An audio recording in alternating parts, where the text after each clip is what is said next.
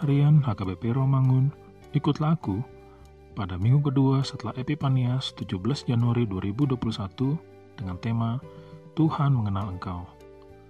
Firman Tuhan hari ini diambil dari Yohanes pasal pertama ayat 43 sampai dengan 51. Pada keesokan harinya, Yesus memutuskan untuk berangkat ke Galilea. Ia bertemu dengan Filipus dan berkata kepadanya, Ikutlah aku. Filipus itu berasal dari Bethsaida, kota Andreas dan Petrus. Filipus bertemu dengan Nathanael dan berkata kepadanya, Kami telah menemukan dia yang disebut oleh Musa dalam kitab Taurat dan oleh para nabi yaitu Yesus, anak Yusuf dari Nazaret. Kata Nathanael kepadanya, Mungkinkah sesuatu yang baik datang dari Nazaret? Kata Filipus kepadanya, Mari dan lihatlah. Yesus melihat Nathanael datang kepadanya lalu berkata tentang dia, Lihat, inilah seorang Israel sejati, tidak ada kepalsuan di dalamnya. Kata Nathanael kepadanya, Bagaimana engkau mengenal aku?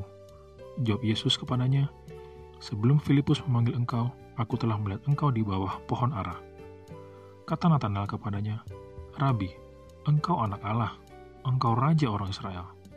Yesus menjawab, katanya, Karena aku berkata kepadamu, aku melihat engkau di bawah pohon ara, maka engkau percaya, engkau akan melihat hal-hal yang lebih besar daripada itu. Lalu kata Yesus kepadanya, Aku berkata kepadamu, Sesungguhnya engkau akan melihat langit terbuka dan malaikat-malaikat Allah turun naik kepada anak manusia.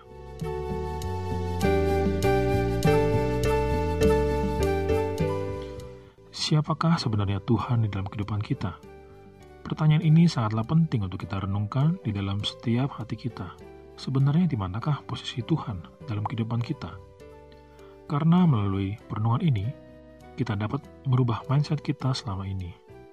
Ini bisa sangat mempengaruhi setiap aspek kehidupan kita. Kita kerap kali berputar-putar dalam pola pikir bahwa Tuhan hanya mendengar setiap permohonan kita. Memang tidak ada salahnya ketika kita berdoa kepada Tuhan untuk mendapatkan apa yang kita inginkan.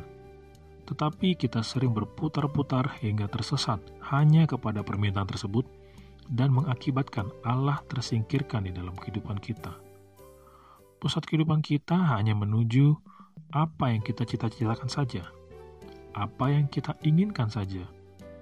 Firman Tuhan pada hari ini ingin menyegarkan kembali pola pikir kita. Tuhan datang ke dunia ini untuk membawa kita kepada pusat kehidupan yang sebenarnya. Tuhan datang ke dunia bukan untuk mengenal kita, tetapi Tuhan sudah mengenal kita sebelum kita dilahirkan ke dunia ini. Sebelum aku membentuk engkau dalam rahim ibumu, aku telah mengenal engkau. Yeremia 1 ayat 5 Firman Tuhan hari ini membuka kita dengan ajakan, ikutlah aku. Yohanes 1 ayat 43 Melalui firman ini kita diajak untuk tidak lagi memusatkan kebutuhan kita dalam hidup ini. Kita diajak untuk berfokus dan berpusat pada setiap panggilan Tuhan di dalam hidupku. Kita diajak untuk membuka hati kita dan bekerja untuk Dia. Kita diajak untuk memposisikan Tuhan sebagai pusat kehidupan dan jalannya lah jalan yang harus ku tempuh. Mari kita berdoa. Ya Allah, Engkau mengenal setiap hati kami. Teguhkan dan kuatkan kami untuk melakukan sesuai perintahmu. Amin.